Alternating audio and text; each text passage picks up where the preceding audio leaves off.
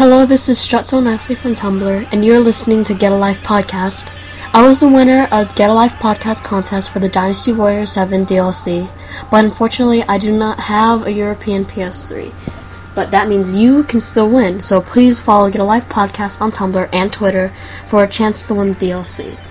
In this episode, I will be talking about Dynasty Warriors 7 Extreme Legends and a little about myself also. So, Dynasty Warriors 7 Extreme Legends is a game made from Koei and is an expansion of the PlayStation 3 game Dynasty Warriors 7.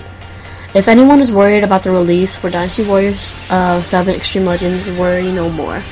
The official Koei Warriors website has announced the release of Dynasty Warriors 7 Extreme Legends overseas to North America. However, at the moment, it is only for the PlayStation 3 with the release date of November 22nd, 2011.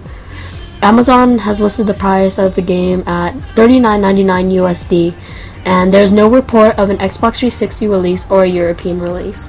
However, I'm pretty sure that it will be ported to the 360 and it will release in Europe, but we'll just have to wait and see. In the new expansion, three new characters have been announced. Well, I guess two, since they're bringing back someone else from an older game.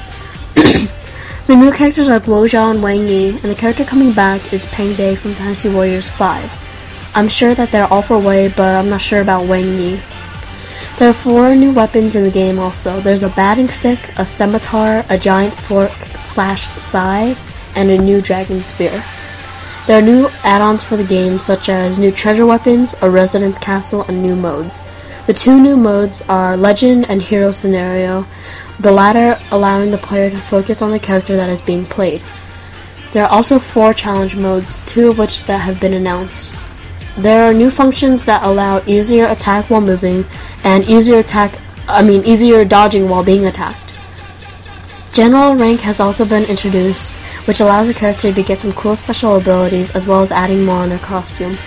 You can also buy military books which power up characters. With this feature, you can just use your strongest character to farm for gold, buy the military book, and then use them on weaker characters. Like using them on a character you never ever want to use, like Dong Zhuo, or just any other character. He's the only one that I don't like. I'll just probably use my best character, like Zhang Hui, and get the military books and use them on him and get his trophies. Oh, and also, there if you have di- existing Dynasty Warrior 7 save, you can uh, port that to the new game with the function called Mixjoy. You can Mixjoy by swapping CDs back and forth. However, you need to do this every time the game is restarted, similar to Samurai Warriors 2 and Samurai Warriors 2 Extreme Legends for the PlayStation 2. The game will have its own trophy set, however, you don't need to use Mixjoy to get all the trophies in the game. Unfortunately, there's no edit mode, which I'm very upset about. I love edit mode. I like making my own characters. Well, we can wait for the empires, I guess. All this information was from Koei Warriors website, and I thank them for posting such amazing info. Now a little on myself. As I've said before, I am strut so nicely on Tumblr and Buvazela on Twitter, which has six Z's on the end. Since I was around eight or so, I've always played Dynasty Warriors. Um, when I played most of the installments, which includes all of the expansions from Dynasty Warriors 2 to Dynasty Warriors 7, excluding Dynasty Warriors 6 Empires. I have played Dynasty Warriors Strike Force on the PSP, and I've also played all the Samurai Warriors games and expansions.